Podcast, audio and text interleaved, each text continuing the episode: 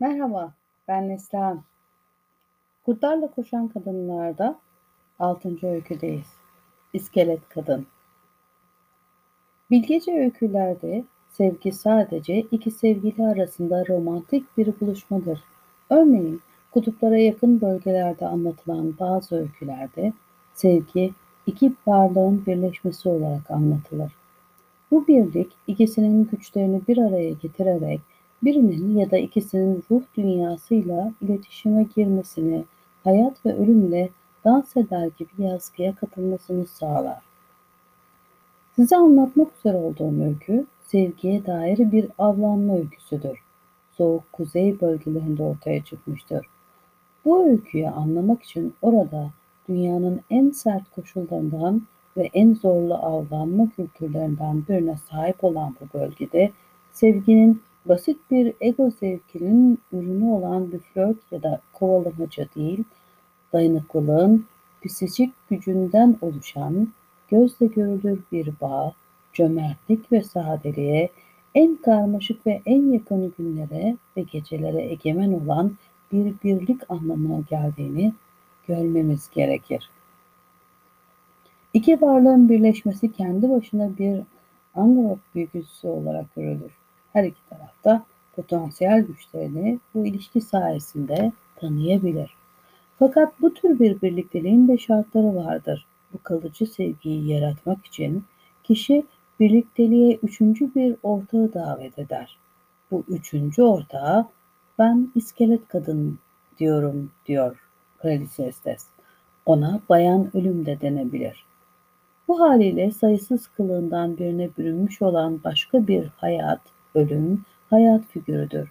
Bu şekliyle bayan ölüm bir hastalık değil, bir tanrıçadır. Bir ilişkide döngülerin ne zaman başlayıp bittiğini bilen kahin rolündedir. Bu durumda kişinin vahşi boyutudur. Erkeklerin en çok korktuğu boyut budur. Bundan kimi zaman kadınlar da korkar. Çünkü dönüştürücü olana inanç kaybolduğu zaman doğal yükseliş ve çöküş döngülerinden de korkulur. Kalıcı sevgiyi yaratmak için iskelet kadın ilişkiye kabul edilmeli ve her iki sevgili tarafından da kucaklanmalıdır. İskelet kadın Kimse ne olduğunu artık hatırlamasa da babasının onaylamadığı bir şey yapmış Babası onu sürükleyerek uçurumun kıyısına götürerek denize atmış. Balıklar etlerini yiyip bitirmiş ve gözlerini oymuş. Denizin altında yatarken iskeleti akıntılarla dönüp duruyormuş. Bir gün bir balıkçı balık tutmaya gitmiş. Evet, aslında pek çok balıkçı bir zamanlar bu körfeze gelirmiş. Ama bu balıkçı sürüklenerek evinden çok fazla uzaklaşmış ve bu koyun perili olduğunu söyleyen yöne balıkçılarının oradan uzak durduklarını bilmiyormuş. Balıkçının oltası suyun dibinde sürüklenirken başka bir yok, yer yokmuş gibi iskelet kadının kaburga kemiklerine takılmış. Balıkçı, hey gerçekten de büyük bir tane yakaladım, av diye buna derim diye düşünmüş. Bir yandan da aklında bu balığın ne kadar çok insanı besleyeceği, ne kadar süre dayanacağı ve kendisinin de ne kadar uzun bir süre avlanma derdinden kurtulacağını geçiriyormuş.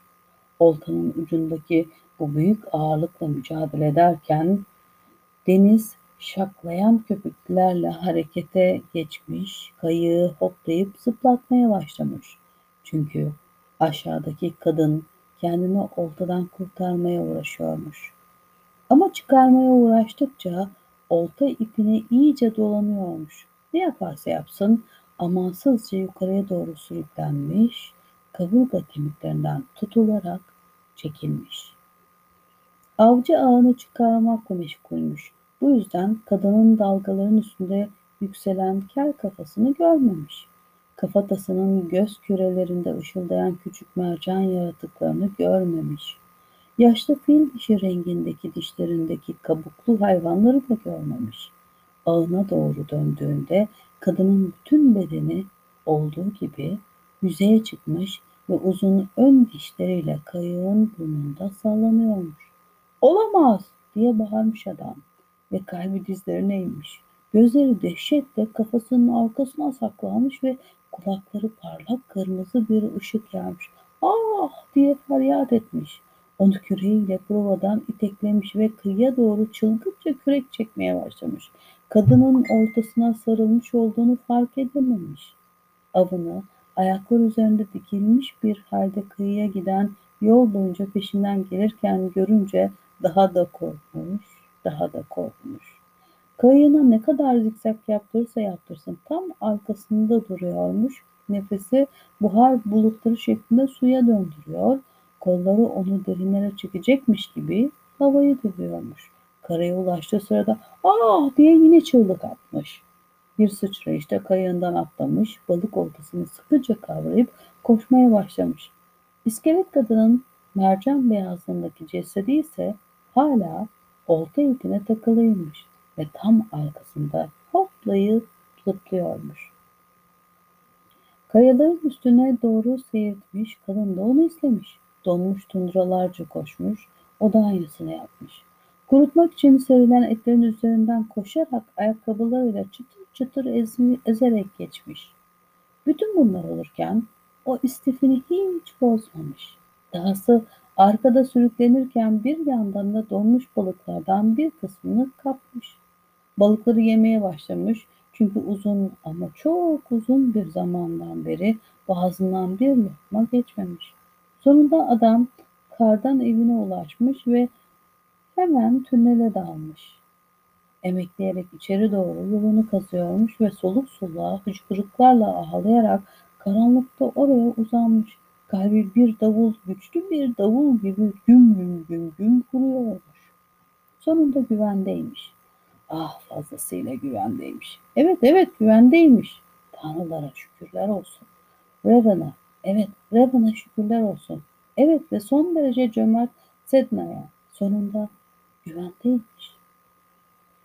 Adam balina yağı lambasını yaktığında kadının da kardan zeminin üstünde tepe taklak bir halde yattığını hayal edin. Bir topuğu omzunun üstünde, bir dizi göğüs kafesinin içinde, bir ayağı dizinin üstünde. Daha sonra bunun ne olduğunu söyleyemezdi.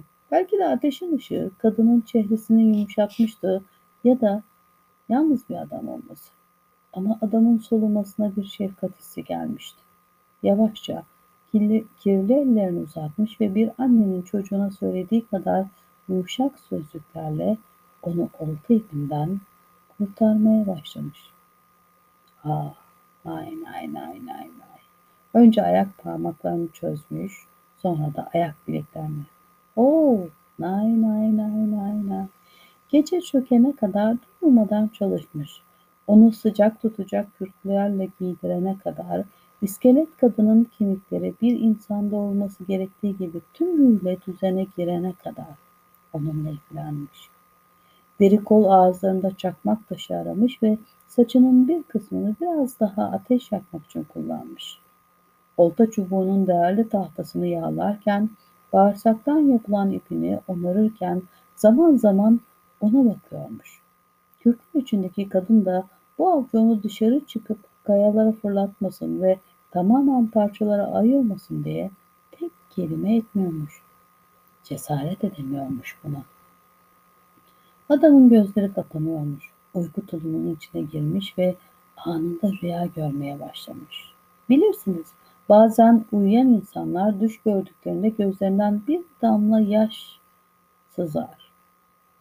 Buna ne tür bir düşün neden olduğunu asla bilemeyiz. Ama bunun ya bir üzüntü ya da bir özlem düşü olduğunu biliriz. Adamın başına gelen de buymuş.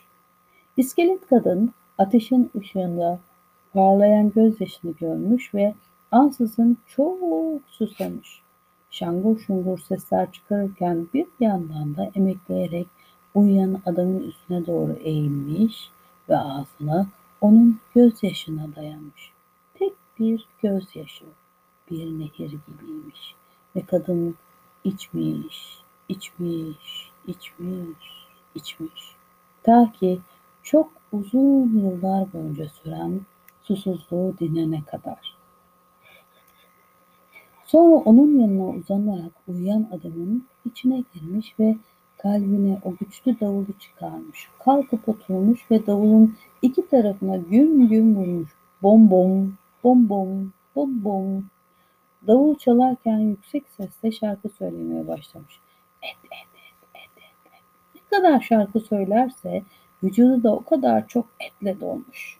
Saçlar, güzel gözler, güzel tombul eller, her şey için şarkı söylemiş. Bacaklarının arasında e, bedeni yavaş yavaş oluşmaya başlamış.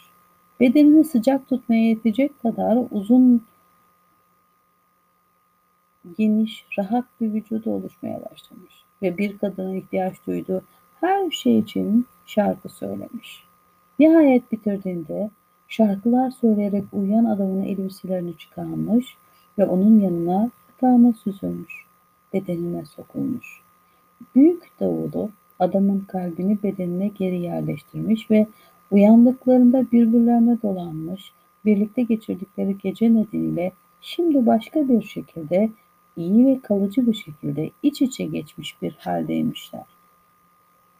Kadının yaşadığı ilk talihsizliğin nasıl meydana geldiğini anımsayamayan insanlar balıkçıyla birlikte uzaklara gittiğini ve suyun altındaki hayatı sırasında tanıdığı yaratıklar sayesinde daima iyi bir şekilde beslendiklerini anlatırlar. İnsanlar bu anlatılanların doğru olduğunu ve ekleyecek bir şeyleri olmadığını söylerler.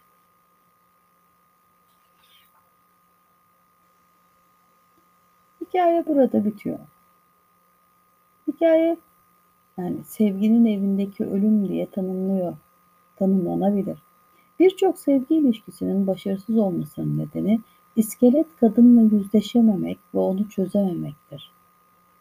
Sevmek için sadece güçlü değil, akıllı da olmak gerekir. Güç tinden gelir, akıl ise iskelet kadınla yaşanan deneyimlerden. Masalda gördüğümüz gibi hayat boyu beslenmek istiyorsak hayat, ölüm, hayat doğasıyla karşılaşıp bir ilişki geliştirmemiz gerekir. Yani yaşam var, ölüm var, yine yaşam var. Bunu yaptığımızda fantaziler için olta atmayı bırakıp oyalanmaktan vazgeçer, doğru ilişkileri yaratan zorunlu ölümleri ve şaşırtıcı doğumları makbul, makul buluruz. İskelet kadınla yüzleştiğimizde tutkunun elde edilecek bir şey değil, döngüler halinde üretilen ve tükenen bir şey olduğunu da öğreniriz.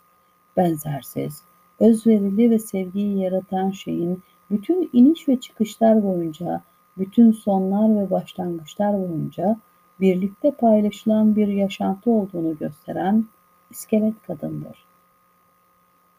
Bu öykü modern sevginin sorunu olan yaşam, ölüm, yaşam doğasından, özellikle de ölüm boyutundan duyulan korkularla ilgili yerinde bir metafordur.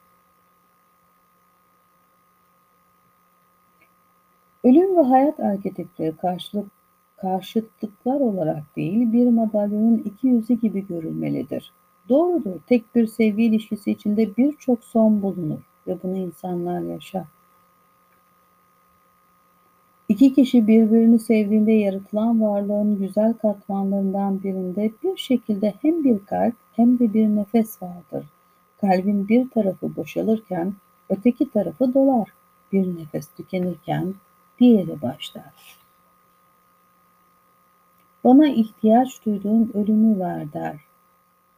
Meksikalı şair Rosario Castellanos. Şairler ölüm olmazsa hiçbir şeyin değeri olmadığını bilirler. Ölüm olmazsa bir ders olmaz. Ölüm olmazsa elmasın ışıldayacak bir karanlığı olmaz. Erginlenmiş olanlar bayan ölümden korkmazlar. Ama kültür çoğu zaman iskelet kadını uçuruma yuvarlamaya özendirir bize. Çünkü o sadece korkunç olmakla kalmaz, yol ve yöntemlerini öğretmek de çok zaman alır. Ruhsuz bir dünya derhal ve sonsuza kadar yanacakmış gibi görünen bir Filemon'un bulmak için daha hızlı, daha çabuk çırpınmaya teşvik eder. Ancak aradığımız mucize zaman ister. Bulmak için, hayata geçirmek için zaman ister.